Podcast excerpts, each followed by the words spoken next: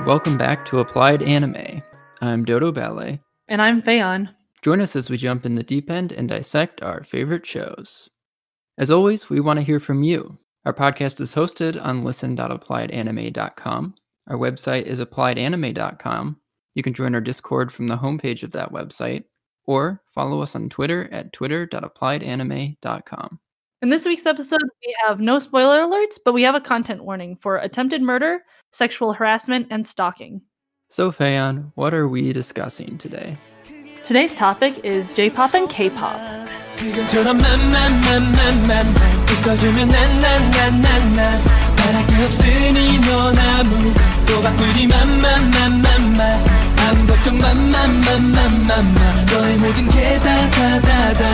지금처럼 만만만만만 웃어주면 난난난난난 바랄 게 없으니 넌 아무것도 바꾸지 만만만만만 아무 걱정 만만만만만만 너의 모든 게 다 다 다다 다 좋으니까 너는 아무것도 바꾸지 만만만만만 이대로 지금 이대로 어, 어, 어, 어. all about it.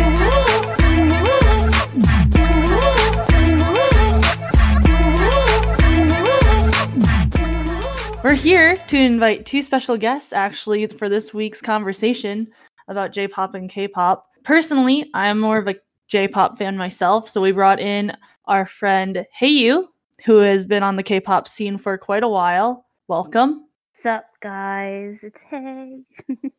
And we also have a second guest that you guys should know by now since she's been on for a few shows. Can I just say hi? Hi.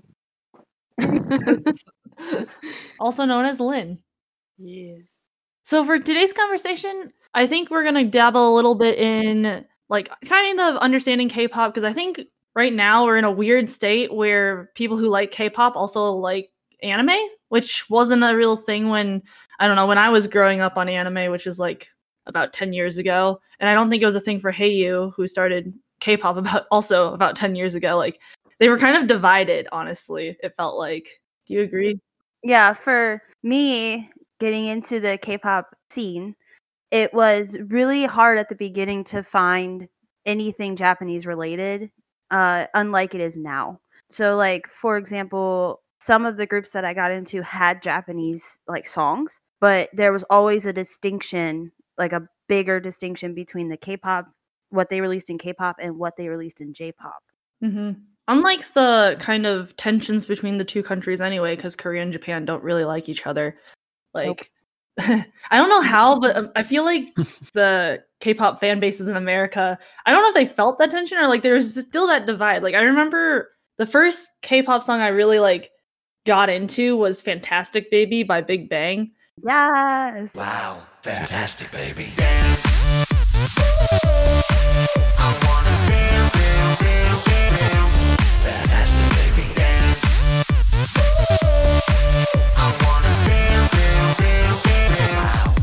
fantastic, baby. There was a good AMV to it, and I couldn't stop watching. AMV being anime music video, which is when people take a song and they edit it to like the music and like fun stuff. You should look up some. Um, anyway, my anime senpai at the time, um, when I told her that I was getting into this song, was like, "No, stop! You can't like K-pop." And I was like, "But why? It's like catchy." And she, she was just like, "No." So for years after that, I actually didn't get into K-pop because I was like, when K-pop, you hear it, you say no. and then I met Lynn, who I wanted to befriend. So I tried to memorize all the faces of the BTS guys, which took way too long. But I finally know them, guys. It's okay. Only seven members, though.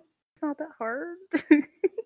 It's hard when you're not used to like them all having seven different hair colors or styles. Oh yeah, in K-pop, never learn a guy by his hair or a girl by her hair. Never do Mm. that. That's like but in rule anime, number you two. can because they never change it.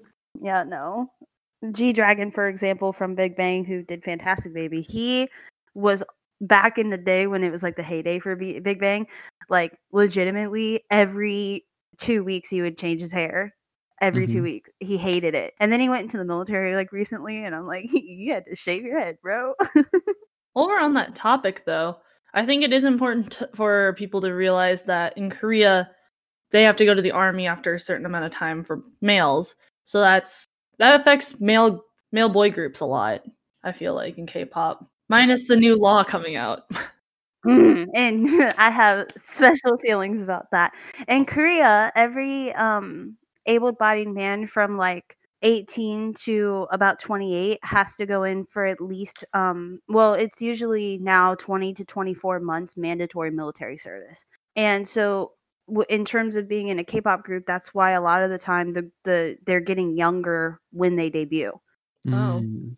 I know, for example, like back in 2008, Taemin from SHINee was uh, about 14 or 15 when he debuted. And then back in 2003, when uh, TVXQ debuted, Changmin was only, I think he was only about 14 or 15 also. But nowadays, like you get people who are like 12 that will debut. And it's because they want to get, I mean, of course, they have to listen to the rules where they're not allowed to be out past 10 until they get to legal age. But, um, which is really funny when it comes to award shows. But yeah, so that's why they start so that they can get the most out of the males. The females, they can also debut early, like real early, but a lot of the time it's they have a little more leeway with with the age that they debut in because uh they don't have to go into the military. Um they did change it though a little bit with BTS from um so for from what I gather, they changed it to where like they don't have to go into until they're 30 which what i the the document that i read about it it's it only pertained to bts and that bugs me so much because bts yes they're worldwide famous cool that's and they have a grammy nomination and everything like that but they're not any different from any other group you know what Mhm. i mean they just got lucky and got famous in america I don't know if they're if you're gonna have a law that if you're gonna specifically change the law for one, then you have to specifically change the law for all. And it bugs me that Korea is not doing that. They're showing favoritism, and it ugh, I don't like it. It was because of some award from the president or something, right? That like protects them. Yeah, so there is I can't remember what it's called right now, but there's a, an award that is given to certain um either individuals or groups. I think BTS was the first group to get it, but um it's like a merit award where if you get it, you're expanding the Korean status uh, worldwide, like internationally. So you don't have to necessarily go into the military if you're male. And like Olympic gold medalists have it. There's, I think, a couple, maybe a couple singers that have it and, and things like that. But it's like, if you have it, you don't have to necessarily go into the military, which, in my opinion, it's a patriotic duty that every Korean male has to do. And so chances are BTS is going to go in anyway, but it just makes me angry that they have an out like that and they're the only ones that have an out like that. You know what I mean? Well, especially with like how much influence you kind of feel with K-pop pushing into America currently too. Like Monsta X, for example. Like they've had an entire album out in English now, right? I think. Yes, it's called All About Luv. It has all the bangers. Y'all should listen. I wanted Lynn to be here because I think with the knowledge that Hayu knows, it's mainly about male Korean idols. Not as she doesn't listen to as many female Korean idols, which I get. I don't listen to male Korean idols as much, and I also don't listen to male Japanese idols, which is why Lynn's here because she is the guru on male idols in Japan. Which we were having actually a kind of a conversation um, since I asked her yesterday to suggest me a male idol show because guys, I've never watched one because I suck. Um, as an example, to like kind of get a little bit more in-depth information about kind of male Japanese idols in the anime sense, you know, it's a it's not exactly the same as real J-pop idols that are male, which I feel like you also don't really I don't hear a lot about them, but apparently there's some popular ones. I was watching a YouTube video actually about like the top 10 Japanese fandoms for like idol groups. And I was really surprised to see Araishi on there because like Arashi is one of the first Arashi? Arashi, yeah, that one. When I was doing like research back in the day on J-pop, like Araishi was very much like the one of the first I don't know, big things for it. I guess when I looked it up a while ago, and I was surprised that they still have like a huge fan base since they're, you know, probably pretty old by now. And like I think that it's interesting to see with at least when we talked about female idols back in the day at like what 18 they become expired. But like considering that Araishi's been around for so long, they're clearly, you know, older than 18 right now. Um and just seeing kind of the contrast between that. Technically, nowadays with male idol anime, the voice actors technically are male idols because they perform live for like huge places and it's kind of crazy. So I don't really know much about like before like solely just male J-pop groups. But yeah. Fayon said something about like how in J-pop, when girls hit 18, they're quote unquote expired, I guess. But I think that's just a double standard in general for like J-pop and K-pop because I think a lot of the time men are more marketable, maybe. Um, so it's not hitting a stereotype where women should be like, oh, you can have your fun when you're like uh, young or whatever, but like once you get old enough, you're supposed to have kids. You're supposed to do this. You're supposed to do that. Mhm. And men don't have to do that necessarily. So I think maybe that's why Arashi is kind of more popular, maybe than some of the girl groups. But I don't know anything about Japanese pop groups like that. I don't know. Mm. I feel like guy groups are much more popular than girl groups just because it's more normal, I guess, for younger girls to like fan over dudes. And there's a lot of young girls who want to fan over dudes. But on the flip side, some people might think it's like against uh, their masculinity to like like girl groups or whatever. I don't Mm. know. So I guess in in American pop, like we like we have this sort of same fangirl fanboy dynamic, but the the women who are pop stars here very often get like hypersexualized. And so like kind of what the, what you were saying Lynn makes me think of this is like if you're a guy, it's not like you listen to a woman who's a pop star. It would like challenge your masculinity. I'd say that critically, of course it would challenge your mas- masculinity to like listen to Lady Gaga and enjoy it or whatever, or listen to Beyonce and enjoy it. Um, but but you can still like enjoy them as sex objects, and that won't challenge your masculinity because that's totally fine apparently. A- And I don't know if that is also true in Korea or Japan, but I feel like there's a lot of people that like male and female groups though because I mean technically I I like both. So like I listen to both female and male groups all the time. And I'm sure there's an increase in like how many people also are like that. For me, I I don't listen to a lot of girl groups, but I do listen to girl songs, like female songs. So like that's just how I am, but it took a long time because of that fangirl mentality where I'm like, I'm a girl, so I should fan over boys. But um from what I've seen here in Korea for like fangirl fanboy uh mentality, the if you ever watch like like a show called like Inkigayo or Music Bank or Music Core or something like that, it's just like a, a weekly um performance show and girls are performing like pre-COVID. Oh my gosh. There's so many like all you hear is the fan chants men everywhere. Mhm. and like it's really interesting to hear that because a lot of the time the the like the um, media won't cover the boys um who are fanboying over these girls but it's the, to me being an american it's a little bit creepy but i think that's just a that's just a like a stereotype that i have to get over with myself but like i don't know it's just an interesting kind of because all i hear like it's really funny to hear a group of guys kind of sing fan chants I I live that every day of my life when watching Love Live concerts. Um, but but like I don't know, adding into a little bit to what you guys were talking about with um males being into female idols. If we go back to you know that uh, Tokyo Idols um documentary we watched though too, Creepy.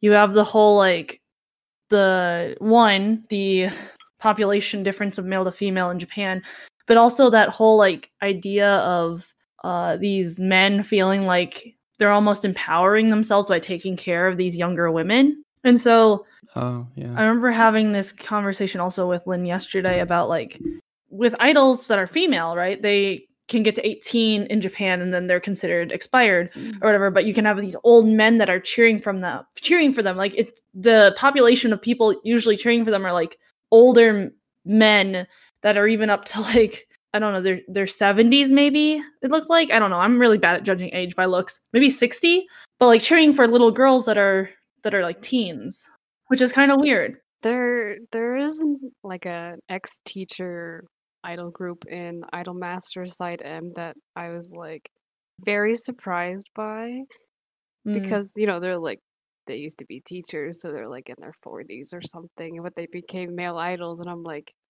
this is this is okay. like, they, Like this is like real life. Like they're real. like were they still getting like 18 like little 14 year old girls cheering for hit them? Yeah, they performed at like a school that they used to work for. Oh, okay. But yeah, no, this is a anime. Idol Master Side M, which is the spin-off series that of is- Idol Master. When you're a teacher in Asia, that's not what you do. but like i don't know i'm looking at the age right now yeah so one of the people who's like in arashi is 40 right now and they're still producing music and like Ah. performing but like it's okay for it's okay for 14 year old girls to look up to older men like this. Like it's okay in anime too. Like if you look at blend s too like the main girl character is in high school and he's like maybe in his late 20s early 30s it looks like.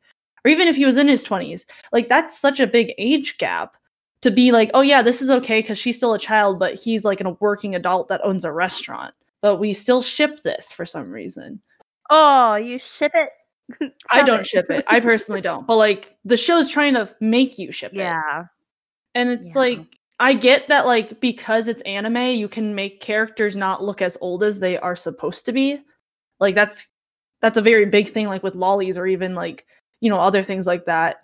But like you have to recognize that there is still like this this age gap. And like are you trying to promote that it's okay for little girls to like older men that's kind of weird Yeah, because then then you get into the power dynamic sort of situation of that, and Right. that's where it becomes awkward. like there's problems on both sides i feel like for this Oh yeah. In Korea we have the the term is sasaeng. It takes the words fan, like the word for fan, and the word for stalker, and puts them together. oh Yeah. So so for there are many many many examples of fans going too far. Mhm. Um, for example, this this is might get a little bit gross, but um, back in TVX's early days, at one point, one of them was given orange juice by a uh, what they considered to be a fan, and he uh, drank it, and he ended up in the hospital because that fan was a sasaeng, but also an anti, and um, she put super glue in it and poisoned him and uh, the only reason he didn't press charges against her was because his little sister who knew who she was. Another example again with tvxq is that fans like sasaengs would which i don't want to equate fans with sasaengs because i think they're different but sasaengs ended up writing in their um, menstrual blood letters to send to these men uh so that's awkward and gross and it's like "Ugh, don't do that. And then there's been lots of times when I think twice at one point was followed by a sasaeng, and they yeah. and it was on a V live too. So they were really whoever it was. I can't remember which girl. I think one of them might have been Momo, but um, she they were terrified. You know what I mean? And then what's another? Uh, and then a lot of people like Super Junior, for example, they caught a sasaeng in their uh dorm trying to steal their underwear. And Mhm. EXO did the same thing. And I'm like, Ugh, guys, calm down.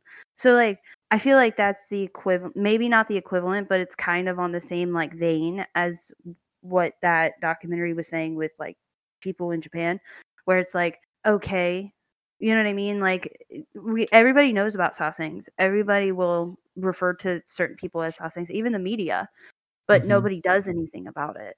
It seems so. It's kind of normalized. Yeah, it's interesting that we have a word like that in English now, stan, which comes from like it's a like you know it rhymes with fan, but it's also that it's coming Comes from, from the Eminem. Eminem. song- Yeah, about about a crazy, well, Stalker a, a yeah, it's, it's literally stalker fan stan. Yeah. yeah. but we use that phrase in English now just to mean like it has an origin and it has that sort of connotation, but we use it now at least as as slang to refer to someone who's just a really big fan of something. Yeah, like a Beyonce stan or a or a K-pop stan or yeah. things like that. and I guess I, I don't know how similar the connotation is for this Korean word, if it has more of a negative connotation or not. But like it's it's Um, the same thing here where we're not taking it seriously or enough, or I guess it's diffused in a way. Or I think it's been reclaimed in America. I think I think the I think stan culture has reclaimed it for their own. Mhm. But for sasaengs, personally, I think here in, in Korea, it's more of like a absolute negative, right? Because K-pop's Okay. the stan part, that's that's completely fine. Like you can be a K-pop stan, you, you know what I mean. But Mhm. once you creep into sasaeng territory, it's it's ridiculous. Like they're also called life or death fans, where they're extremely obsessed. They're the people who think that they're going to marry the idol or they're going to do this or whatever. Mhm. I've been called sasaeng, which I take great offense to because I don't I don't ever like I might like my idols and my biases and things like that, but I'm never I never will ever get with them and I know that and I won't ever use my body as payment to a taxi driver to follow them around like they do in Seoul and I will never do anything. I just want them to be happy. You know what I mean? Like if you go get married, go get married, bro. Just don't get married to a psycho who had your baby and now you got to deal with her for 18 years. Like you know what I mean? Like, I feel that. yeah. But it's really easy to cross that line too. Oh, yeah. because you see it on the other side too with um when you're talking about it with like like these 14 year old girls that are idols or 16 year old girls are followed by like their male fans wasn't there one about like uh, an attempted Yeah, I mean, there's we, Murder or we talk something? about it. I mean, there's this a stabbing because a guy like was able to stalk an idol by using the reflection of the subway, like in her oh, glasses my God. in like a picture. Um, I don't think we really need to talk about it again. we're though, not in going to i'm just saying like i'm just Yeah. referencing it it's just yeah, no, it's yeah. still like it's crazy like people get obsessed i mean like there's there's a difference between being like excited and happy for like your group that they're doing well and then there's like that there's that balance of expectations again. Because i love you so much what are you going to give me in return? And some people it's not enough to just have them win awards and have them make songs for them and like acknowledge them at fan meets.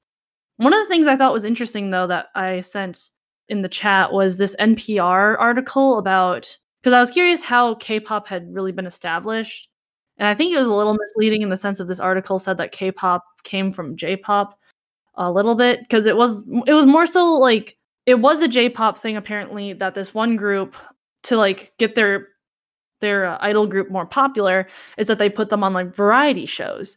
Nowadays, you know, that's really common to like watch um your favorite idols do a really funny variety show whether it's like a random dance play or the whisper game. But apparently back in the day before this it was seen as something that was like below idols to do Mm. but now Right.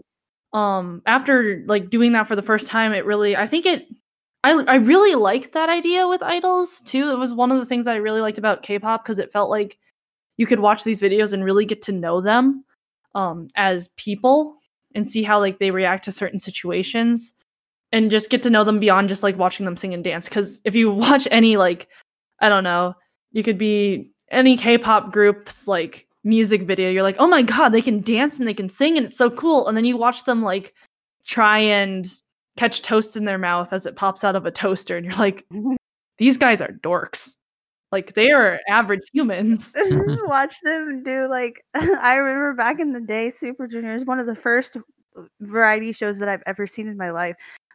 It was called The Exploration of the Human Body. So basically, they were doing like scientific, quote unquote, scientific things about how to like what your body does and how it reacts to certain things. And one of the things they did was laughing gas, and it was the funniest thing I've ever seen in my life ever. And I think that's one of the reasons why I like so fell in love with Super Junior when I first found them. It's because I was like, oh, they I've been I've had laughing gas because of like dental surgeries and I know how I deal with it. And it's funny to watch them deal with it the same way. You know what I mean? Except the Mhm. one guy just got sleepy and it was really funny.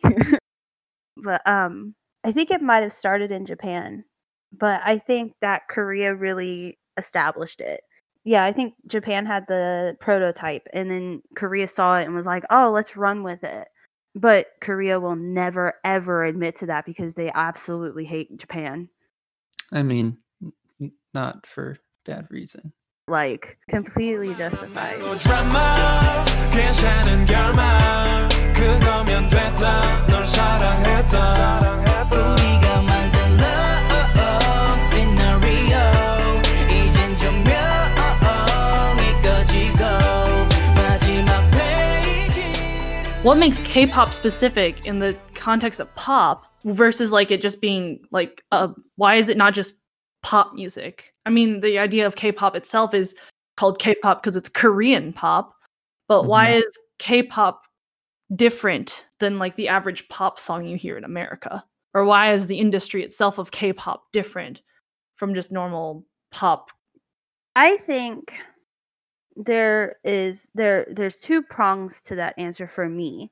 And one is that it's in Korean, which like I know that that's kind of an obvious answer, but it's it's something that's different, right? So with BTS, for example, in America, they got famous because their songs are catchy, even in a language you don't understand. Plus, they have RM who speaks English fluently. So, like, he can sit there and be like, oh, we said this in Korean, it means this in English. You know what I mean? But Mhm. then the other side is that how how K-pop is marketed. So, in my opinion, like I don't know about J-pop or whatever, and I, and to me, it, it might be a little bit in uh, American pop music too. But the way that Korean or K-pop is is uh, marketed is that these idols they're marketed to be your boyfriend or girlfriend. They're marketed to be someone you can confide in and and things like that. They're marketed to be a family for you, which is how I got into it. I didn't have a very good home life when I was 16 and when I found K-pop, it like provided an, a distraction, but it also provided a stability that I didn't have. And so I think that's part of what makes K-pop K-pop, right? It's what it's part of what makes it unique to Korea is the the familiarity or not familiarity, the familial part of it in my opinion. Hmm. And I th- like with obviously with like J-pop and things like that. I don't know. I don't know how that works out with them. I don't know how they're necessarily marketed or whatever, but I don't like it. I don't like that. I'm very critical of K-pop in the industry. I don't like that they're marketed that way. I think that they should be people first and human first before they're idols, but there's still that family aspect, right? So that's how I feel about it. To me, I feel like K-pop is Korean solely because it is in Korean and it's made in Korea and they have their unique globalization. Because I'm not really into like mm, J-pop male idols other than like anime because it's very hard to get things translated. I don't know what's going on most of the time. I can't find videos of anything. So I have the anime, which is already translated, and then they have like these concerts to go with them, which are also translated. So yeah, You asked something about um idolizing of in Japan, which I'd say they also do that kind of with Japanese idols, but it's almost taken to this higher extent of they're also not allowed to date like Koreans are. But like even with Koreans, it sounds like if they have a certain time limit in which they can start dating where you don't get that in Japan, like you're just not allowed to at all. Like ever.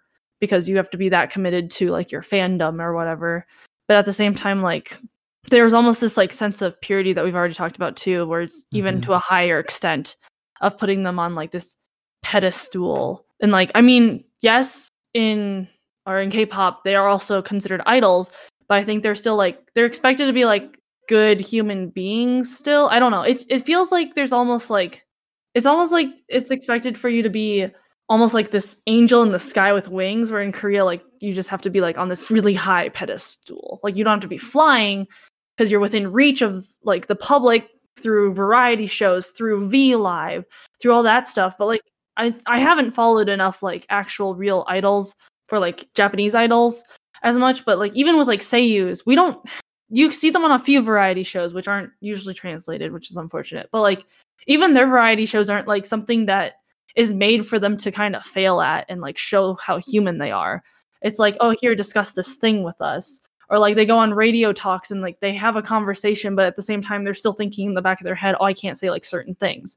I mean, there's also like special little viewings like that, but usually you have to be like already deep in the fandom. It's not like publicized on TV like Idol Room or something like that. What that used to be a thing, or if that's still a thing, I'm not really sure.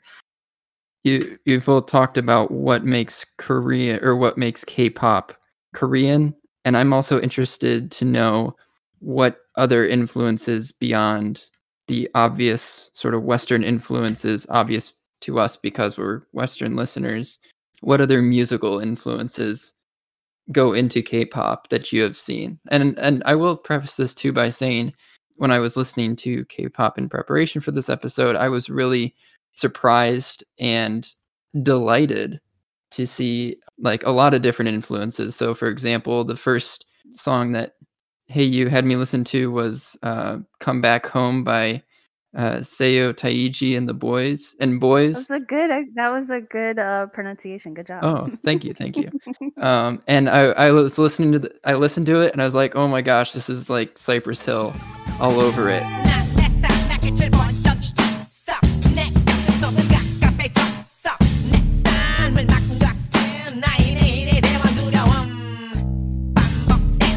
But it was like good. I was like bouncing with it. It's got that you know kind of gangster rap. And then I looked like more into the group and it was like they don't usually do that. They were just kind of kind of tried their hand at it, but they were they're more so like a rock group.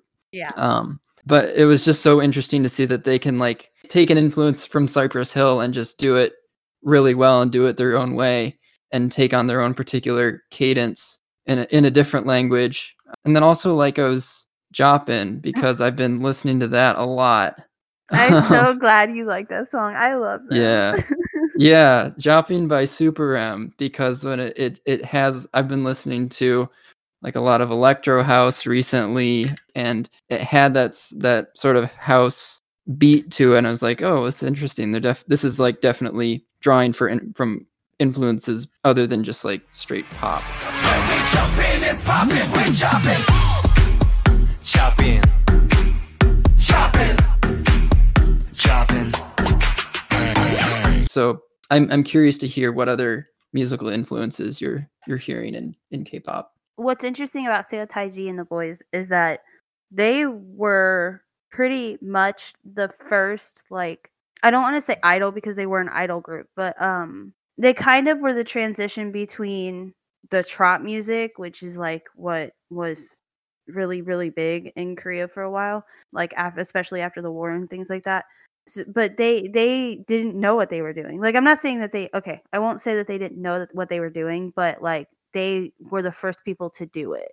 They started relatively early in the 90s. So I think they might have taken their um influences from like the rap scene in the 80s in America. You know what I mean? Or like things like that. And I think that K-pop in general heavily relies on America because America is one of the biggest uh, industry music industries in the world. A lot of the time, that's how people gauge how popular you are is if you get big in America. Because like SES, for example, that girl group, they were, in my opinion, heavily influenced by TLC.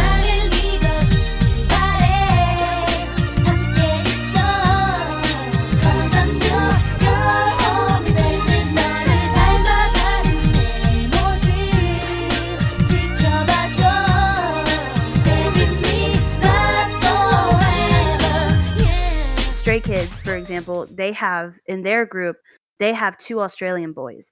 So one of their songs, I want to say it's Miroh. They actually have the um the haka dance, and so it's like from New Zealand and Australia and stuff like that. So the haka dance is in their choreography. So in a lot of that is because of the content of the song, but also the uh the fact that two of the Australian two of them are Australian, right? So um I think that now more idols are uh foreigners. I think that has to do with it too with their Mhm. influences now because there's there's Chinese people, there's uh American people, there's Canadian people, there's Thai people, Filipino people who are all being K-pop idols. I think that's what that is. I do want to say when we first started listening to the playlist, you could feel like heavy, like it felt like Backstreet Boy even Yep. presence in some songs. But like, Yeah. Mhm. I do want to emphasize though, even though there are a lot of people from different countries, keep in mind these people all are still like part Asian. in some sort of way. Like Yeah. they still all look Asian. They're not. It's not like they have some white guy, some lanky, lanky white guy dancing with the K-pop group who's one of the idols. Like it's still very heavily influenced by Yeah. like having a visual Asian, which is kind of cool as like an Asian person because it's something that I guess white people can't do. Oh, they're trying. I know, but I mean, like, there's still that exclusivity, which is Yeah, kind yeah, of sad in a way, but also like, I don't know how I feel about it. Well, for me, like on that on that note, like I think that it doesn't matter where you come from, but you, in my opinion, you you need to be Asian because it's it's very weird for me to sit there and see like a white person. For example, there's this woman. Her name is Michelle uh, Lee, I think, and she is a solo artist, and she is great. She's amazing, but she's also from uh, America, but she's also half black. So she's half Korean, half black. And there's nothing wrong with that. She's gorgeous. She's she, and she looks Asian. She just happens to have a deeper skin tone. She's, a, a- in my opinion, a great representation of what could happen. But I still think that if you're gonna do J-pop or K-pop or anything Asian, you should probably be Asian. Because I don't know, it's just very weird to me. If you're non-Asian, you can make it you know what I mean? Like stop encroaching on this industry that is trying to also make it when you can do it on your own. Like for example, One Direction. They're British. They made it humongous in America. You know what I mean? Just because they were I mean, I'm not going to say they were all white, but they were all like Caucasian passing. You know what I mean? So, in my opinion, non-Asian people should just stay away. but that's just how I feel about it. Anyway.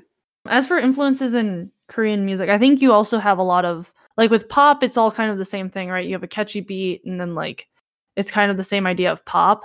But like with Korean music, you kind of hear a bunch of mix of like maybe like R&B music or like um hip hop. You have like some rock sometimes maybe. I don't know if rock's in there, but like you get pop music with hip hop should be. with like a bunch of other things.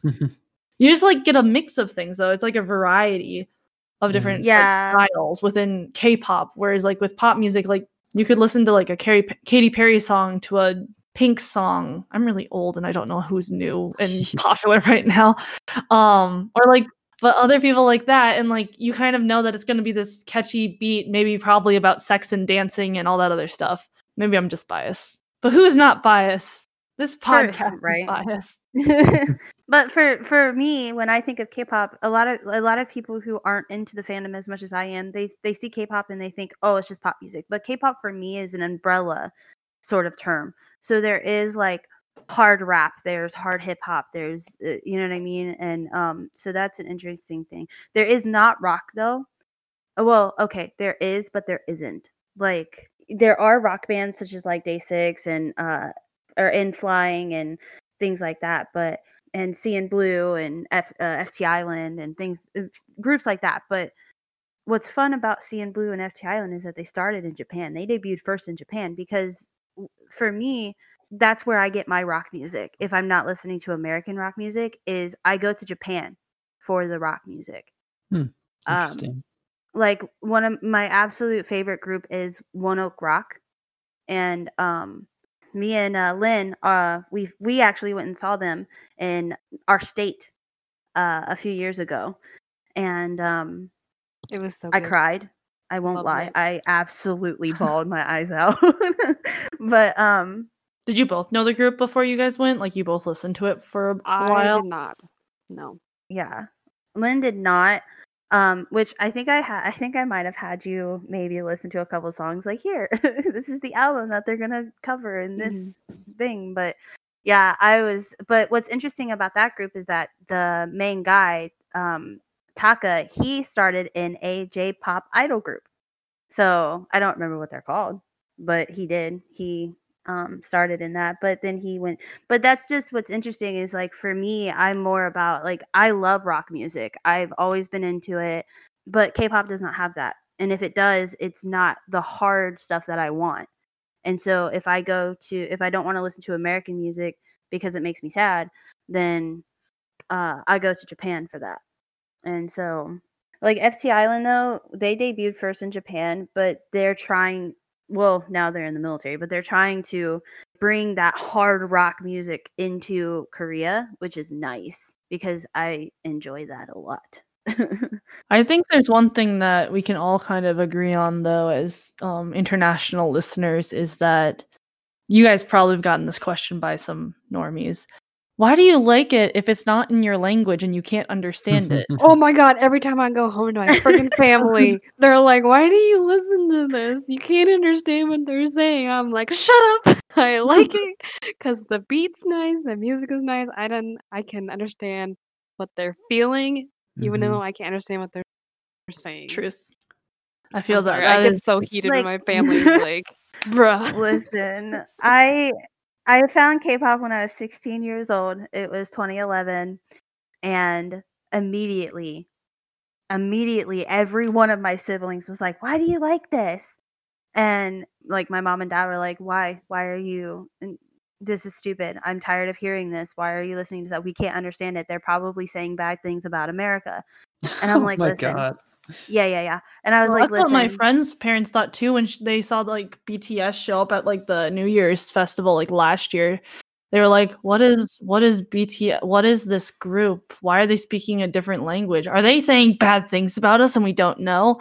I mean, they could have been joking, but still, like, it's it's weird to me that people have that fear that you know it's that it's it's a fear. bad. It's a, honestly, it's a fear of like us versus them, and they are saying things we don't understand.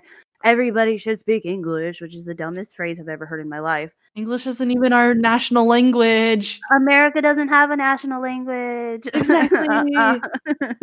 but it's not necessarily that they're xenophobic, which I think it's rooted in xenophobia, but I don't think it's inherently xenophobic. I just think it's a it's a difference between like them versus us. And Mhm. we can't we can't do a thing. We you know what I mean? Like we can't completely understand what they're saying. So like how do we not know or how do we know if they're being like mean to us or they're saying something or like and a lot of people I know will confuse North Korea and South Korea all the Mm. time. And so it's like, listen, South Korea is the good one, North Korea not so fun. And that was another that's an on top of like why do you listen to it if you don't understand? That's another thing I did. I would get another question is like, "Oh, are you talking about North Korea or South Korea?" And I'm like, "Y'all." But for me, when I listen to K-pop, I know what they're saying even if I don't know every single word. I'm pretty like I know enough Korean that I'm I'm like, "All right, cool." But when I listen to American music, I hear the lyrics first, which obviously makes me determine whether I like the song or not because I know the content of the song. But with Korea or yeah, K-pop, it's more of like I can like Lynn said, I can hear the beat, I can hear the emotion that's happening, I can hear all these different things that make me like the song before I know the lyrics. In my opinion, I think um, it creates uh, maybe a bigger bond with the song because if you like the song, then you take time to look up the lyrics, and when you look up the lyrics, you need to uh, you put time and effort into it, but also you have the opportunity to start to translate, right? So Mhm. then, so then you can. I'm not going to say at all that I'm bilingual because I'm not, but I remember in 2011 when I first heard "Sorry Sorry" by Super Junior. Da, da, da, Which is-. It's such an annoying song. I don't know. I think what drew me to that song, honestly, was how many people were in the music video.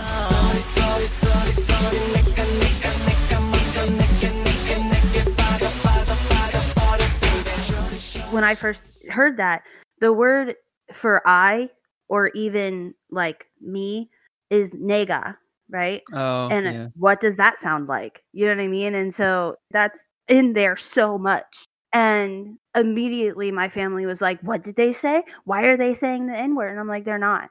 You're just being ridiculous and you're being a, pro- a problem. Leave me alone. I am with with me i'm in terms of like cursing i'm a sailor but there are certain words i don't say and if Mhm. that was if i thought that that word was that word i would not say it Mhm. and so it even like fast forward like a long time but for example that there was um what was the song i think it was fake love by bts they had it on the radio in america and they definitely censored out that word Wow. and i'm like and as a person who knows what that song is about and who knows the lyrics of that song, it's weird to hear the word I be censored. It's kind of an important word. Yeah.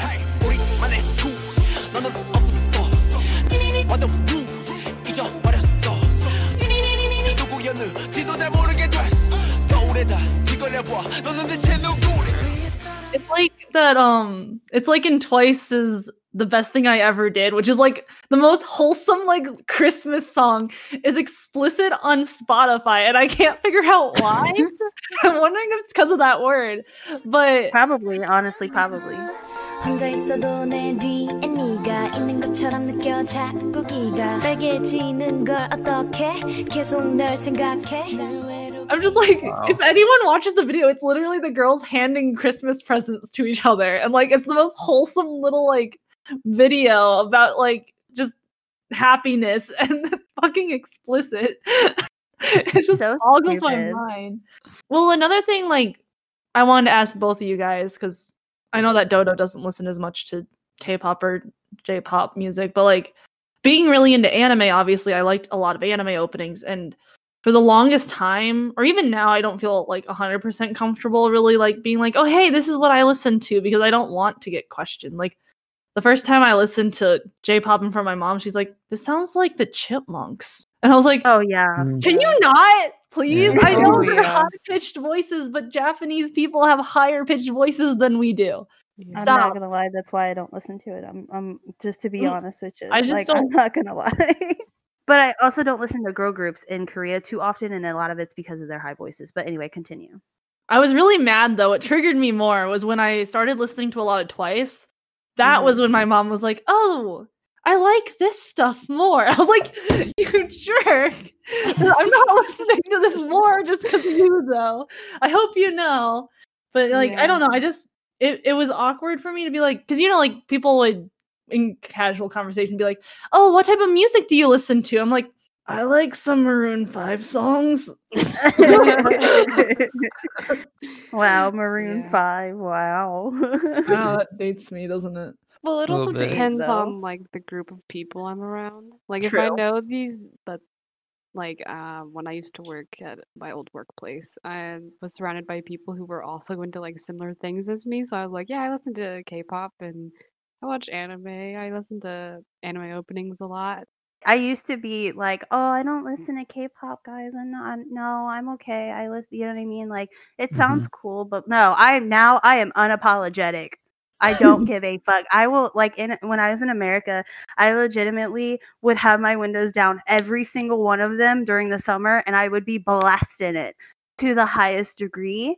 And it was my favorite thing when I would stop at stoplights and I would be just rocking out, singing to every like every word, and then people be looking at me. Like for being That's an like introvert, terrifying.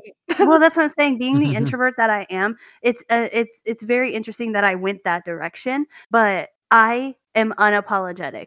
I wasn't before, but now I'm also unapologetically critical of it too. So a Mhm. lot of people will sit there and they'll they'll be like, "Oh, you like K-pop? Well, what about BTS?" And I'm like, "Okay, there's BTS, but then there's also all these other groups that are amazing and deserve as many accolades as BTS has."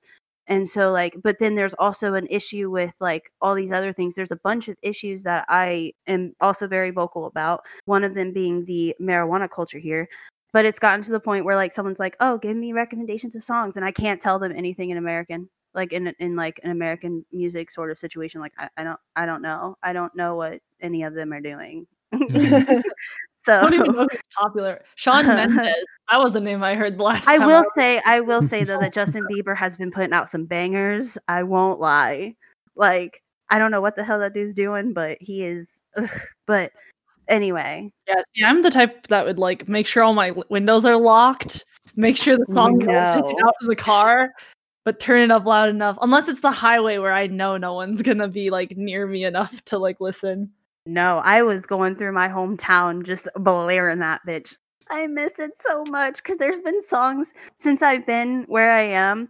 There's been songs that have come out that are such a worthy song to be blasted in my radio, and I can't do it.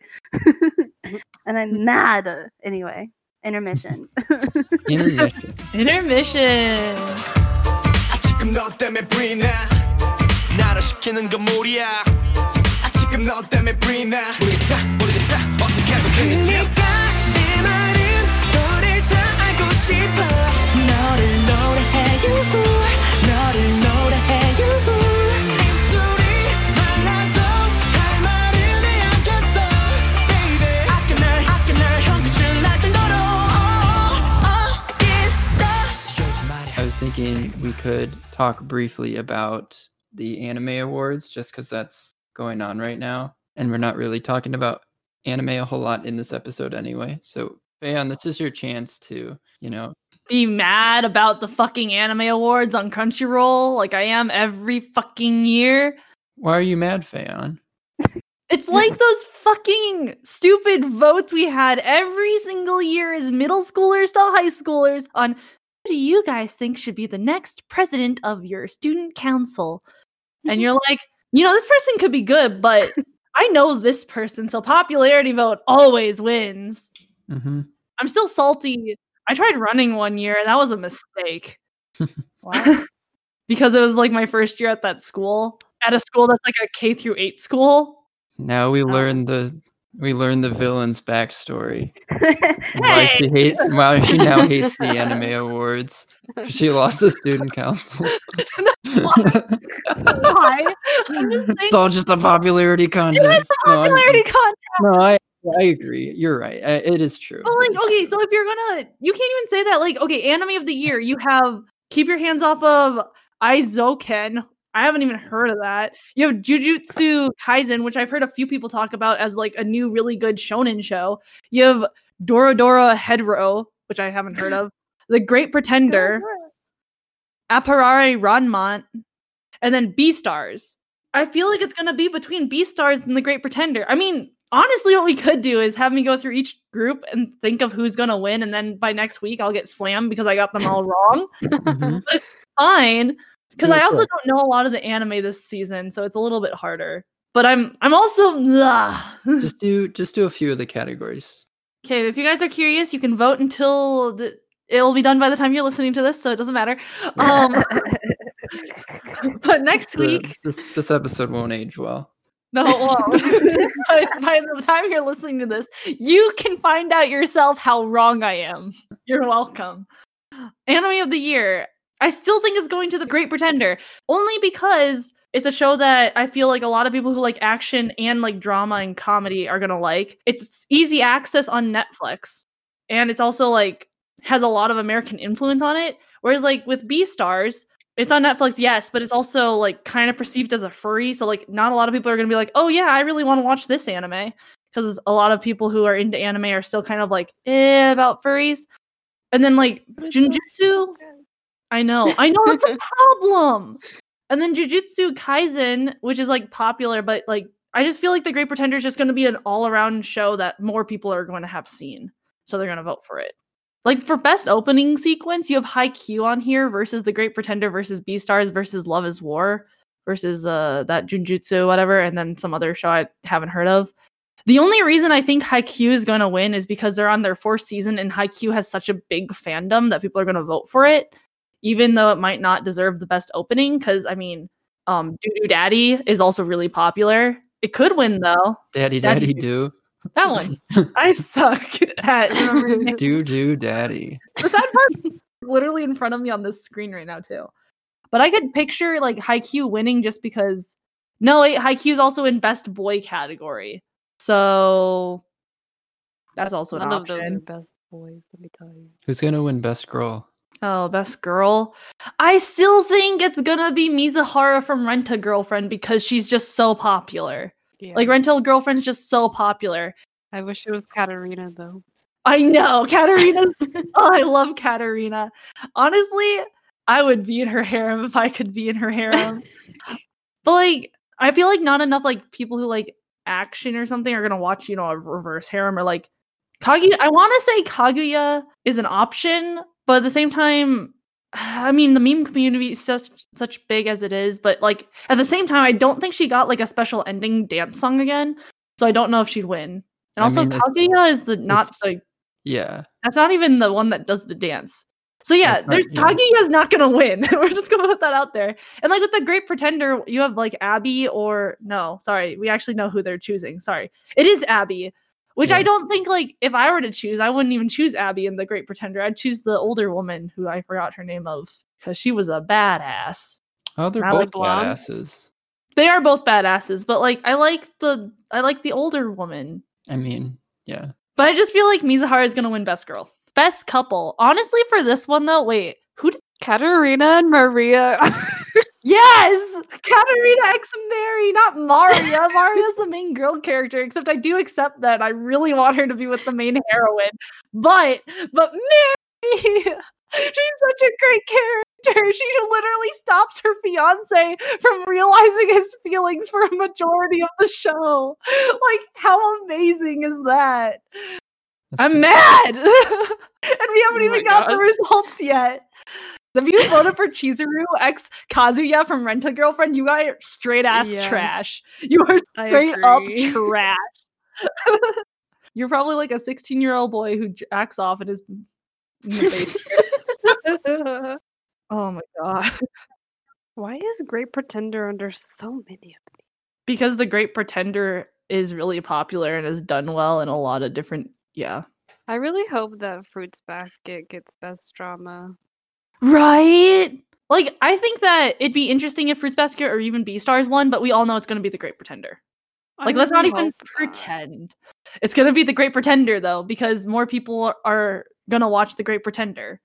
Because Fruits Basket Mm. is I mean, okay, there are a lot of people who've seen Fruits Basket before and they might have watched it now, but I still think the majority of the population watching Fruits Basket are girls, which not saying that lots of girls don't watch anime, but with if you add in a male and female portion to that, The Great Pretender is a show that I feel like more action packed, so more like people who like shonens and actions and like outthinking and Death Note might like that more. Yeah. I don't know. I just still think it's the Great Pretender. I think Great Pretender is gonna be the um the Demon Slayer of last year. It's gonna try and it's gonna take most of the awards this year. Very well. F you anime awards. Ugh.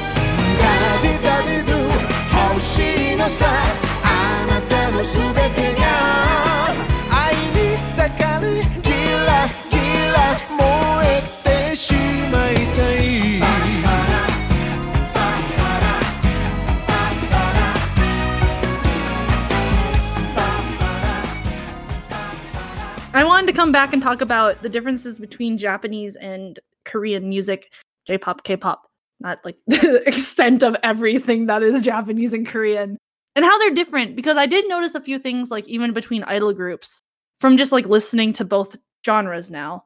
Uh, one big thing that I did notice that took me a while and I was surprised about was the fact that Korean music, you have people, many people that can support each other to like make a really good song. So you have like someone who's maybe good at like the I guess we can use BTS as an example because it works in my opinion. So that's kind of the, there's like a breakdown, right? There's the singers and then there's rappers, but even beyond that, you have like I don't know, I've always noticed this, but like in BTS Jin like never gets any lines, but he has like the soft middle-ish section of the song, right? Kind of like Mina from Twice cuz he has like a softer-ish voice whereas like uh you have stronger vocals maybe like um Jungkook or like Nayeon because these are the only two groups I know. um they have stronger voices or I guess Jihyo has a stronger voice than Nayeon. But anyway, they have like really strong voices so they maybe get more of the chorus lines. But at the same time there's not a lot of harmonization between like you don't really see as much of two people singing at once. Whereas with J-pop, you get a lot more harmonies or like at least with like Love Live as a group or even if you watch any idol group in J-pop, uh, you have multiple girls singing at once. So like maybe you have uh they can break up in multiple different ways in Love Live since there's like second years, first years, whatever. Uh you could have that, or you could have it by like subunits within the same group. But you just have like more than one person usually singing, except at like maybe the climax of the song where the center of the song will like take a few notes for themselves. At least that's what I've experienced. I'm not sure how it works with J-pop or whatever, but I think it has to do with training. With the K-pop idol, they have to be trained in everything. Uh, some some will do like specialties, like being an MC, for example, or something like that. But um, yeah, they have to be. They get vocal training, they get rapping training, they get dance training, they get um, variety show training, they get uh, actually they get like speech training and things like that. They also get instrument training too. They get like they have to do different types of instruments. Uh I think that's just why that happens is like K idols can have like their solo stuff like like in a song for example where like Jimin for example he he can just kind of have his own part uh instead of having to have like Jungkook or Tae harmonize with him but it's just because of his training, honestly. But I I think that's just the style though. I don't think it's specifically because they're good at it. Like I mean, it's great that they're good at multiple things. It's really fun to like even see them switch roles.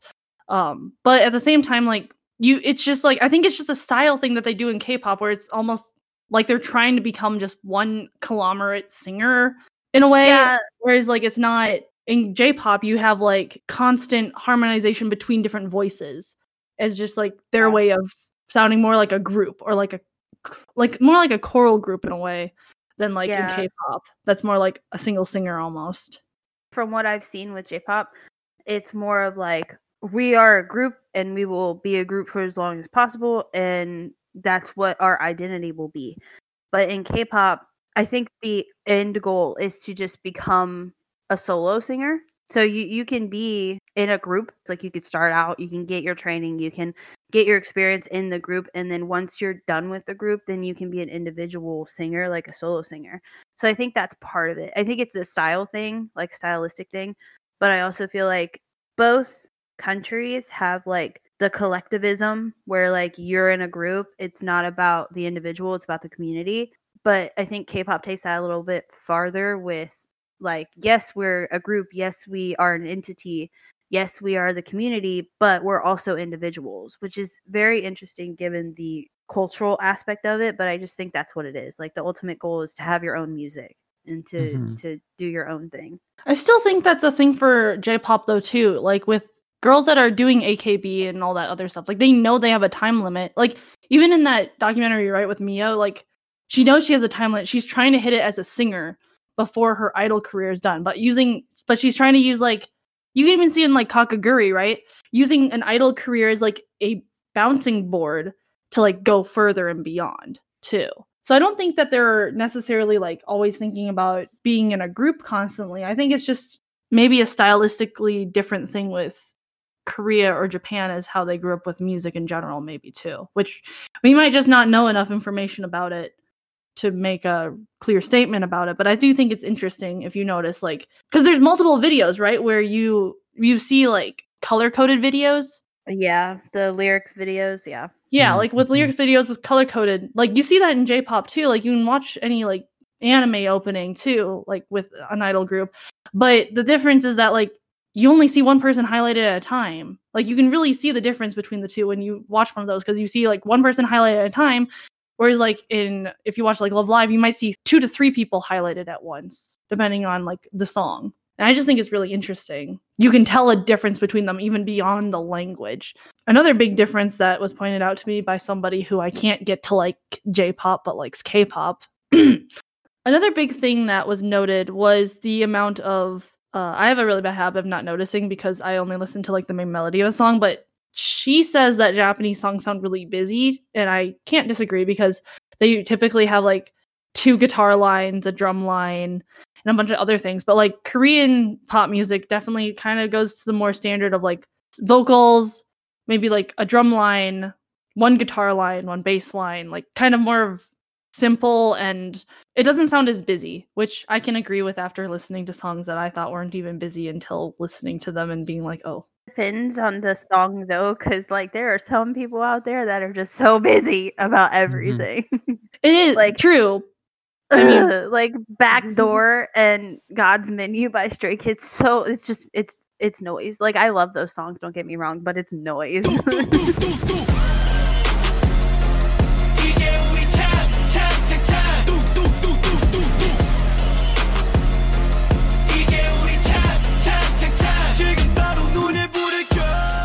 I just think that as a general though, it's more Yeah. likely that it's a lot kind of simpler than that. Or even like if you listen to two slow songs between the two, like and I'm gonna use this as, a- as an example to force Dodo to put it in. Endless Notes by Iris. I tried to get her to listen to because I was like, oh yeah, it's it's slow, you know, like Turtle from Twice. And even listening to it, I was like, fuck, there's like two guitar lines and a drum line.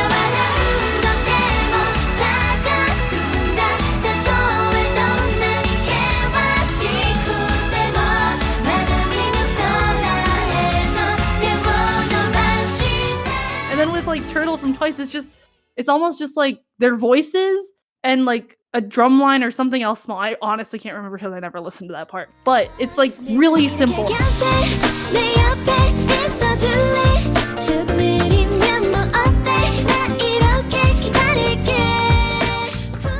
Yeah, I kind of noticed that too, to be honest, because Lynn was streaming the other day and it was fine. But like, and she was listening to her anime openings or whatever. And after a while, I was like, why? like, it wasn't that the songs were bad. It's just like, it was like I was running a race that never ended. Like, why?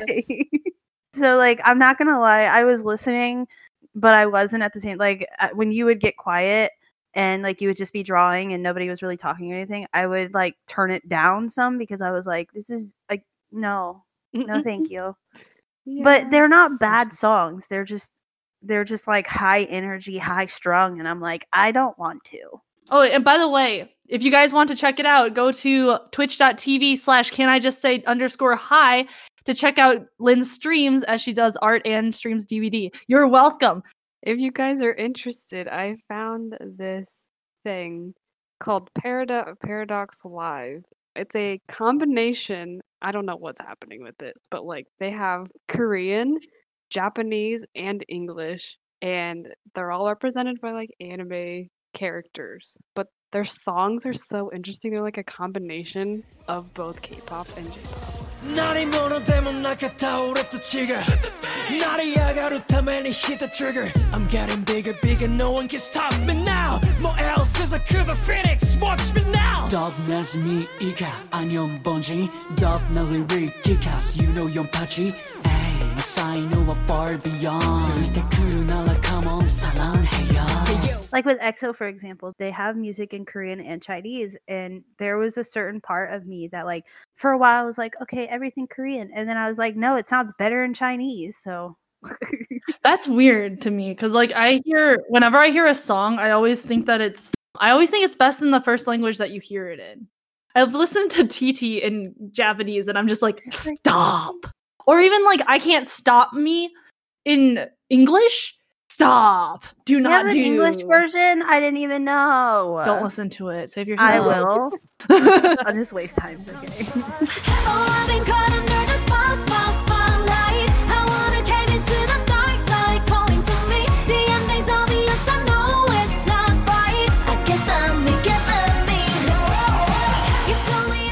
Uh, Got Seven did that. They have a song. What's it called? Lullaby. They have a song called Oh, yeah, lullaby. and I know lullaby in Korean, but they have a they have a Korean version, an English version, a Chinese version, and a Spanish version.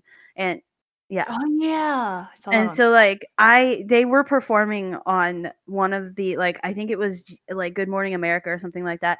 And they sang lullaby in English and I was shook. like, why is the only song in, from Korea that like really hit it big Gundam style? Can we all be upset about this? Gum, it's it's not Gundam Gundam style. style. I suck. Oh my God. My brain's messed up right now because we've been talking about Korean anime things. I don't know why I'm wrong. Edit that out. Should be kept in.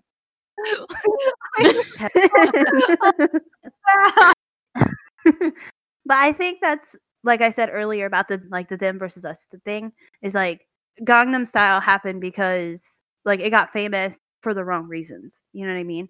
And Dynamite, in my opinion, was a sellout. I think they wanted they wanted a Grammy nomination and they got it. But I think they did it because they knew that they weren't going to get what they wanted in the amount of time that they needed to get it in without an English Mm. song. I hate that. and it also makes me really angry. Me too. I hate that. I, and Dynamite's not even that good of a song. That's an I'll put opinion. that out there We're right putting now. it out People there. It's an opinion. It's an opinion. yes, it's my opinion.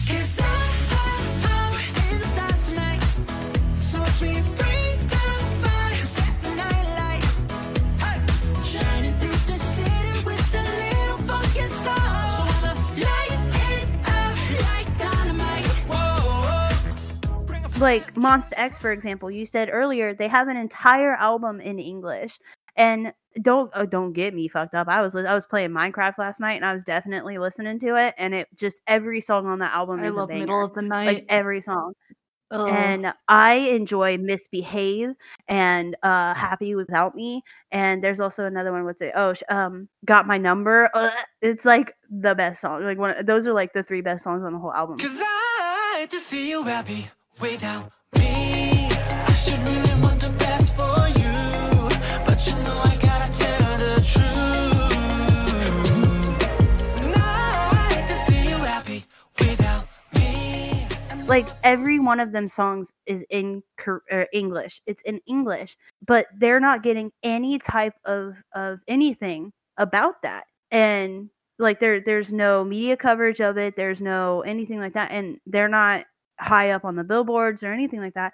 And it bugs me because those songs are so much more substantive than Dynamite is in Mhm. my opinion. Dynamite's annoying in my opinion. I mean, don't get me wrong, it's catchy and if it comes on my ass is going to sing it, but it's it's a sellout in my opinion and they got a grammy nomination for it and chances are they're going to get the grammy if only because the grammys are going to sit there and be like we're not xenophobic well, they You also know have I a mean? huge ass fandom. but mm, yeah but the grammys don't go by fandom. They go by critics. Oh. the grammys have i can't remember what it's called but they have it's like a committee who votes on it. They don't Mm, go by fandom because if the fandom voted on it bts would win everything. Mhm.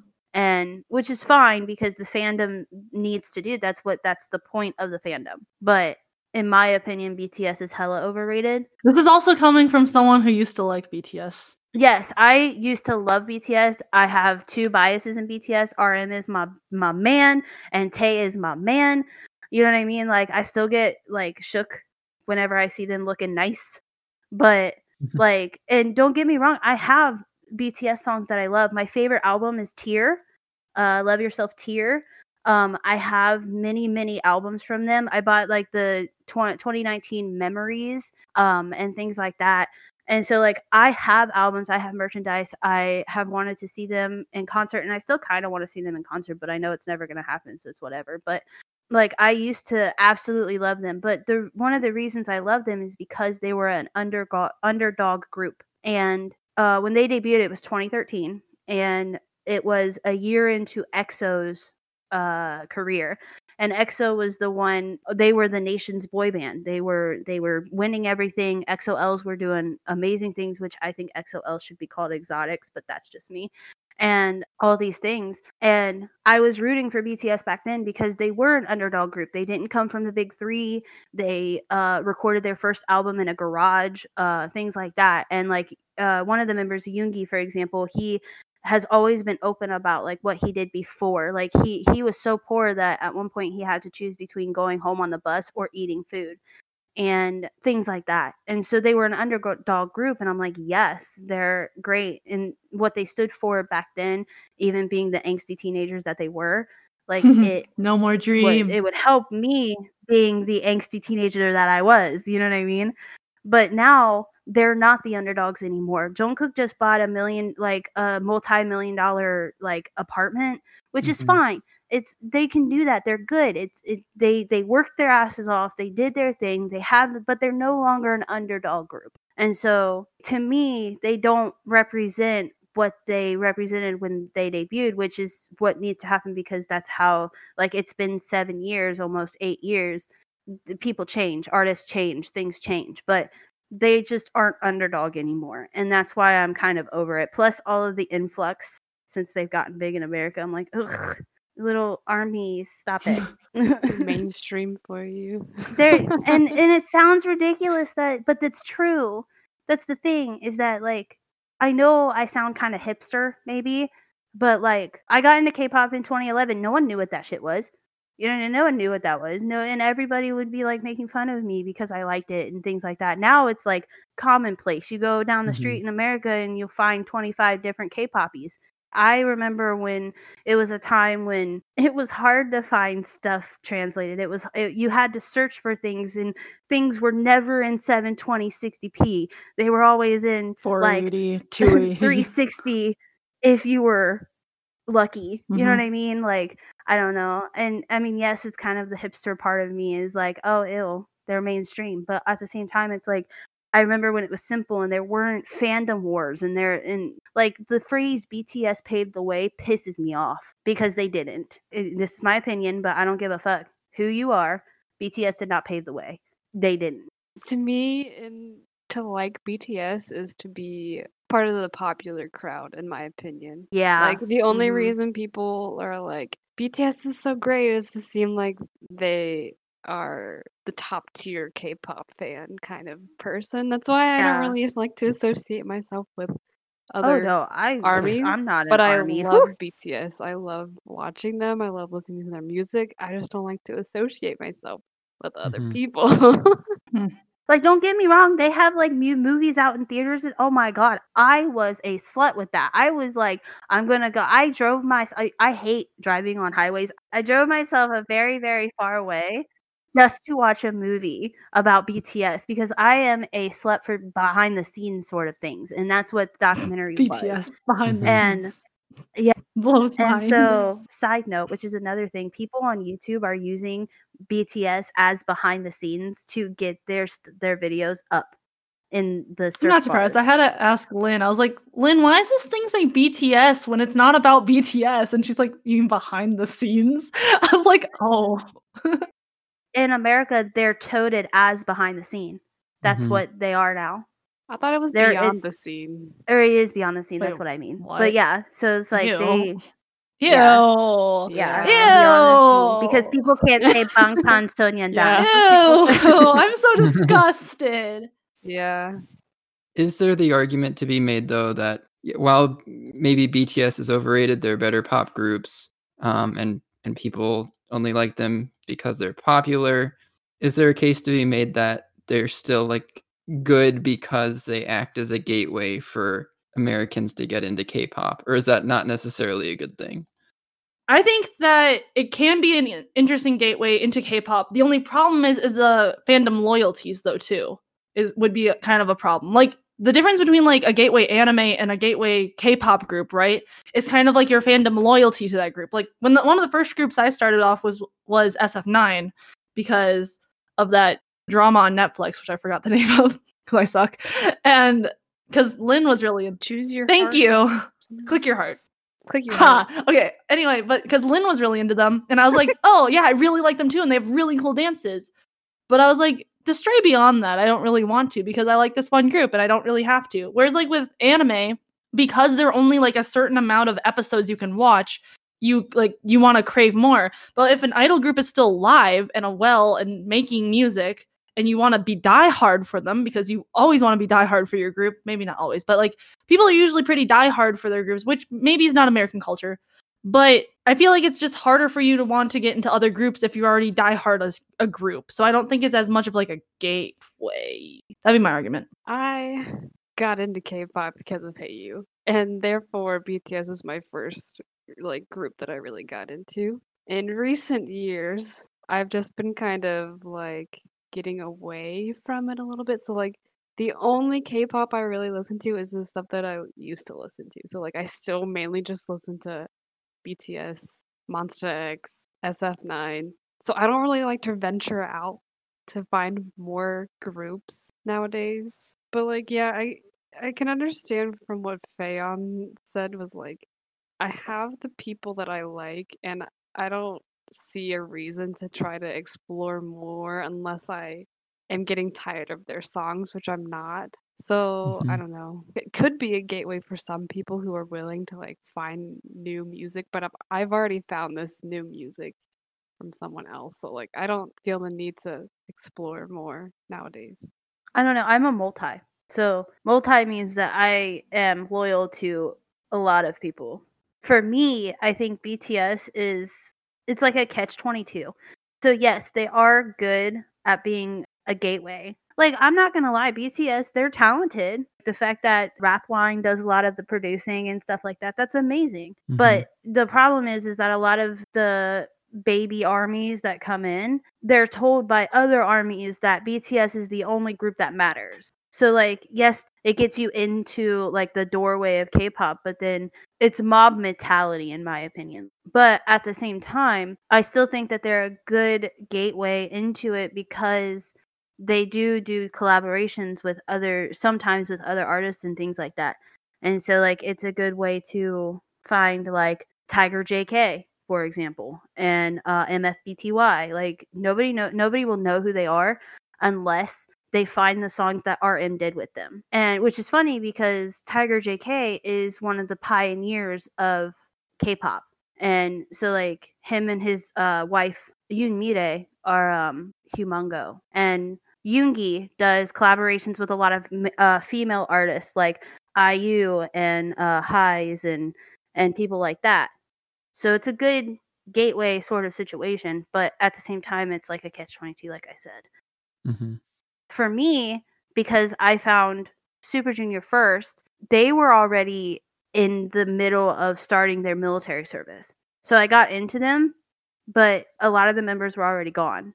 And so for me, that's part of the reason I was uh, uh like I'm a multi is because I saw this group and there was loyalty to it, but uh, they were starting to wane a little bit, so I had to go and find my other stuff. I am always willing to go and search for a new group. Like I'll, and it's not because I get bored. I mean, I get bored with the music of the groups that I listen to, but I also don't. So like, right, but I think BTS is a good gateway, but I also think it's a barrier. That's why whenever I try, if I get somebody into K-pop, like I just got one of my friends in America to to get into K-pop, I show her other things, right? I show her other groups besides BTS to give her a chance to see what other music is out there. One last thing I want to comment on this before we move on is maybe you don't like BTS for being like kind of the big group right of like K-pop, but trying to also like balance between um respecting how much effort and training and everything they put into it to be at the point that they are now. Like I respect that. I'm happy for them. I'm glad that they are doing well Oh yeah, same. but at the same time like just even watching like a award show though like not seeing other groups get awards like there's this part of me that's like cool i'm glad that you guys get these awards because it proves that you've done all this stuff but at the same time like what about those groups that don't get the awards because bts is just so huge right now Like, Yeah, Mhm. that's how I feel about it. and i just exactly feel kind of what it torn is. It's about like, it yeah Yeah, every like BTS is talented. They are great at what they do and everything like that, but they're also incredibly lucky. And the a lot of their fandom won't won't consider that about how much luck Mhm. they had to have. But there are many other groups who do just as much training. For example, there's a member of NCT. His name is Johnny. This dude debuted in uh I want to say 2016, but that's probably a lie. It's probably like 2017ish. He trained for nine years before he got to debut. Mhm. He is one day younger than me. So you know what I mean? So it's like why like NCT is pretty big now, but like he went through just as much shit as BTS did. Right? And that's just one dude. That doesn't count everybody else. Like there's a man named Jo Kwon. He he trained for 13 years before he got to debut. Mhm. and others only have like a year under their belt like mina from twice she had only one year while Jihyo had nine years of training Exactly. So it's like so it's like yes, BTS are talented, but they're also not the only people who've done that. Okay, as a person who enjoys male idols of the K-pop and J-pop variety, what do you think are some similarities, differences? What are some things maybe that you like more about one or the other? J-pop, I don't really know about like real people. I only really know about the anime people, like I said before. But I mean, technically, their voice actors perform. So I feel like you get a little bit more actually out of it with being an anime, so because of like you get kind of the behind the scenes with watching the actual show compared to just like getting to know a, a J-pop group, you know? Like yeah, yeah. the anime itself is our variety show that we get to watch our idols be in. There's lots of drama, lots of backstory. I enjoy K-pop to as like, I mean, I both enjoy them as music, and I both enjoy them as like understanding the characters slash people. but I realize that one side is they're just characters, whereas the other side is real people. So when you say characters, you mean like anime characters, not Yeah, like yeah. characters as in like performers. Yeah. Okay, gotcha. So when they're in the show, right? hmm You said that they're voiced by these actual like J- J-pop idol guys, right? No, no, they're just voice actors who can Mhm. sing. They're not necessarily Oh. already in groups. They're just their voice actors, but they do perform Um, as if like it's similar to Love Live. Their voice actresses perform on stage in concerts for their fans. So like Idolish Okay. Seven is similar as where like their voice actors perform on stage for their fans. they mimic the dances and Yeah, the yeah. characters. They do some like sometimes they'll do like skits too, but it's it's interesting. I don't know if the Idolish Seven does this too, but like it's not like they're always in character though too. Like when they're seiyus on the stage trying to be their characters, they do a mix of like they'll be like little skits where they'll be Idolish Seven maybe or like Love Live as the Muse girls. But there's also moments where like you get to know the actual seiyu as like their own personality, their own little jokes, or like what they do is like like Aya Uchida is known to drink a bunch of water on stage and everyone makes fun of her for it. But like Kotori doesn't do that. But it's also interesting. I don't know if it happens with um male idol shows too, but like uh there's this I forgot what the term is. There's like this weird interaction between the idol characters versus the seiyus where like they can kind of almost influence each other. I think the best example would be when I was watching an Aqours video. I don't know why. But um one of the things that they did was for I think her name's Riko, she got one of the new like you know, a new outfit or something like that. And they're all animals, and her animal was an elephant. And I think it was an elephant because the Seiyu during this like drawing thing on a variety show couldn't draw an elephant, so they jokingly made her character the elephant. And like I think that's something that's kind of unique to anime idols is that like the character alone isn't just the person, like there's a Seiyu behind it.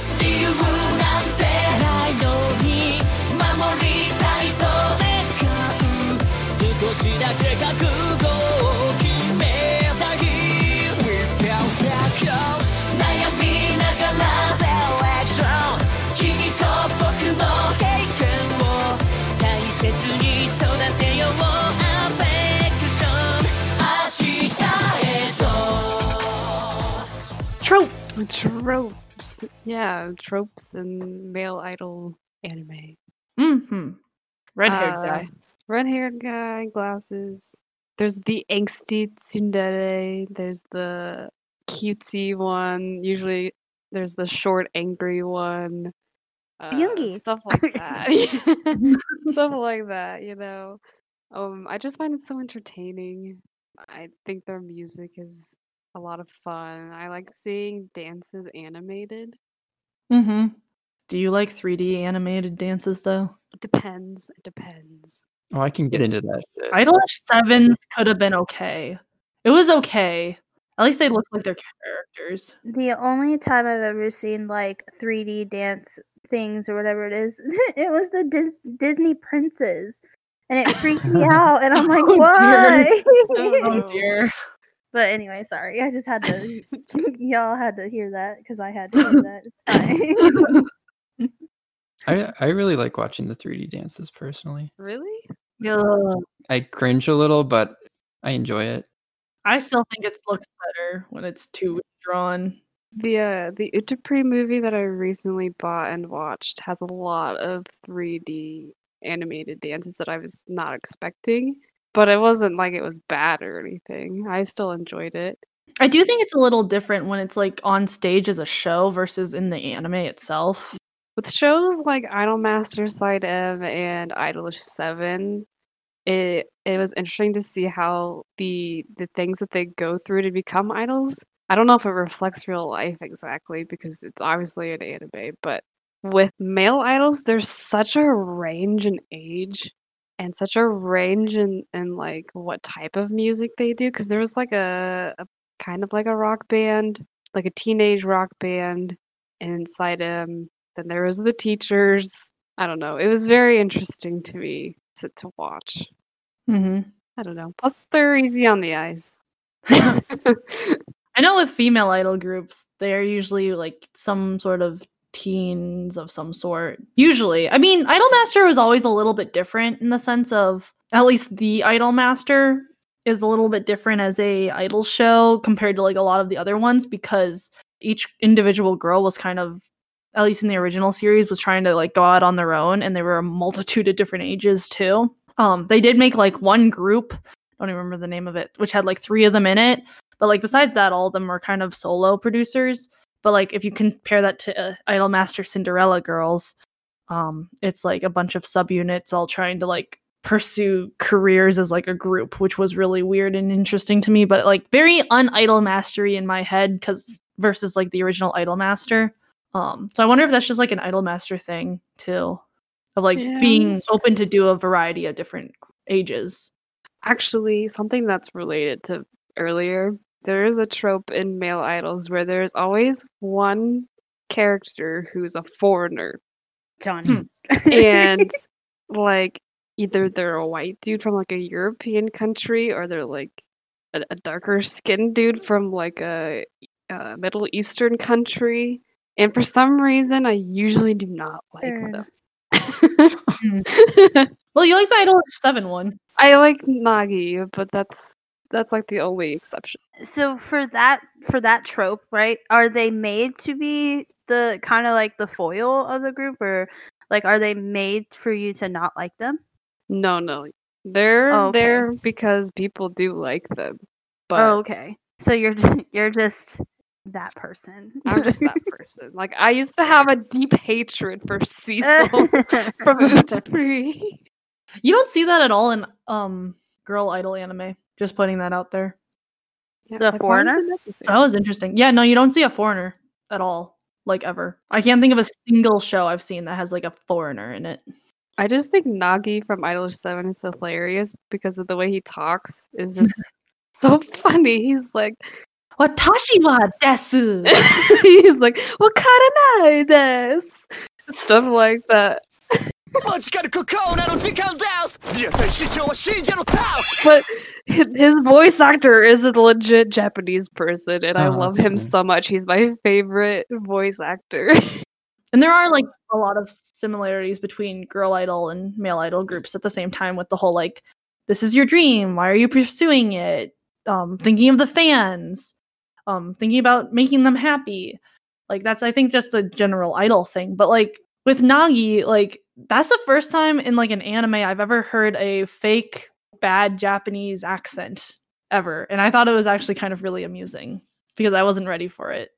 I think it's a good thing though, where like whether it's like Korean entertainment or Japanese entertainment is to be able to make fun of yourself though.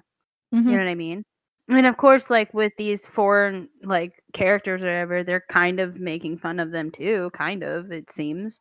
But that's how you, I guess, become more self aware is that if you can make fun of yourself, that's great. If you can realize that there are some stereotypes and stuff and you can like make jokes out of it, it's like Family Guy, right? Like you were, they're always making fun of America. So it's like, I think that's a good thing. Well, I think it's time, Fayon. It is time oh no. for the punishment game. I'm about it. What's, what are we doing? So, because this is Lynn's third visit to our humble abode, because you know, you always are the one that rants the most when you're with us What? and deserve to be punished. Excuse me. What? You will be pardoned from this punishment since it's your third go around. Mhm. Oh, the, so it's me. Nice. It is yes, you. it is just you. Okay. hey, you! It's you! oh my God. Today's Wow. punishment will be Google Translate Super Idol. Uh oh. we will take a Korean song this time, throw it through Google Translate, omit the English words because um those Big are really giveaway. obvious, and you have to guess what song it is. Oh no, because I don't look up English translations. Are you ready? no, but let's go. Let's get it. Okay, here are your lyrics. Everyone tell me where the hell is our limit? Steps where others ask how far. The answer is instead of a position where the ongoing challenge will create. I don't know where the end is. I have no choice but to go to the end. Yeah, in front of me, the words that is impossible. It holds on to each other more and go through everything. Even in your eyes are tight. Run away, uh. I never abstain from numerous fights. Look at the end break through the to the end of the sky, looking at the stairs. I get anxious at the thought of being able to climb. Inevitable adventure until I stop breathing and collapse. I bet my all and run. Skip, skip, skip, skip, skip. Until the dim lights turn bright, I go. Skip, skip, skip. No retreat. Raise your head and look up. Skip, skip, skip, skip, skip. Until the dim lights turn bright, I go. I already threw everything. I already let go of my fear.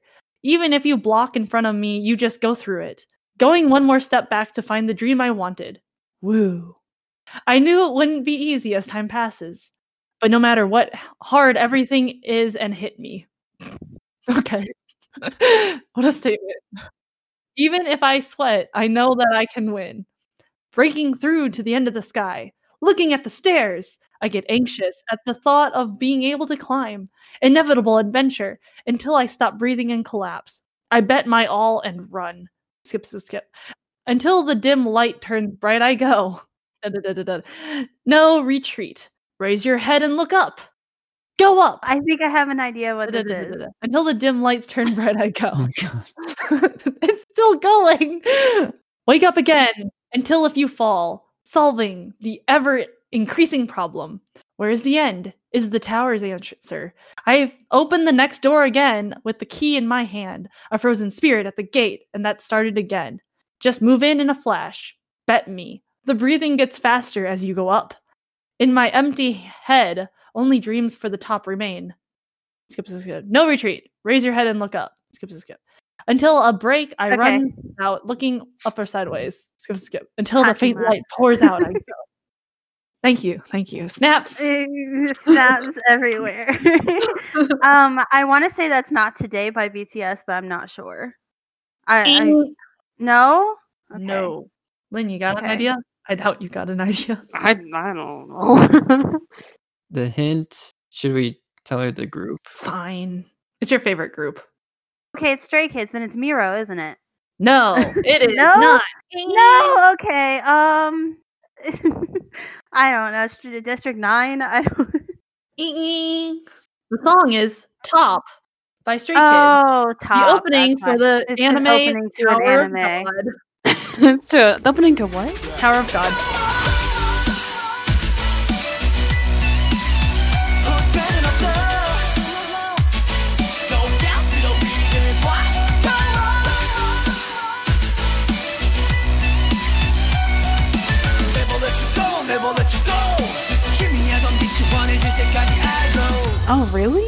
I should have mm-hmm. fucking thought about that That's because it's the one and only anime fucking opening they've done. I'm angry. See,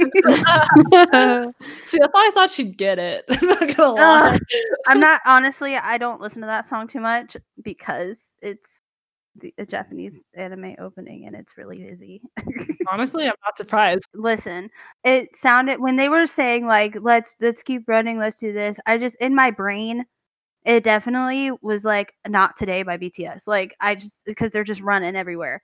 And then I thought, okay, maybe it was Run by BTS because again, they're running everywhere. And then I thought it was Stray Kids, but I was like, no, that's too obvious. and I thought Tower was gonna give it away because it says Tower like three times in that. yeah, I don't know. I don't listen to the song too much, but hmm. I'm so mad at myself. What the fuck? How am I a stay? I'm not a stay. Confirmed Bang right here on Applied Anime. Bang Chan, I have failed you. Hyunjin, I have failed you. Uh-huh. Aw. But thank you guys for both coming on to our episode today. yes, thank you. I can talk about K-pop for hours, but it was very fun. Our question for our listeners today is What's your favorite K-pop song? yeah, tell us. You can message us on Anchor at listen.appliedanime.com or you can find us on our website at appliedanime.com in which you can join our Discord channel at the bottom of that homepage. If you want to flame us, feel free to come to our Discord channel and flame us. We enjoy the flames, not really. And then we have our Twitter at twitter.appliedanime.com, which you can hashtag flame us. So, Fayon, what are we discussing in our next episode? In our next episode, we're talking about college anime. Thank you again for listening to this week's episode of Applied Anime. This has been Fayon, And Dodo Ballet. signing off.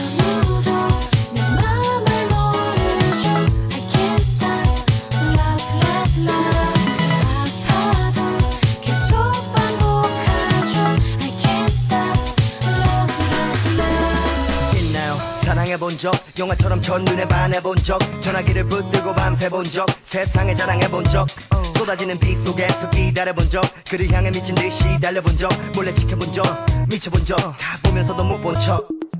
있겠죠 사랑해본 적 기념일 때문에 가난해본 적 잘하고도 미안해 말해본 적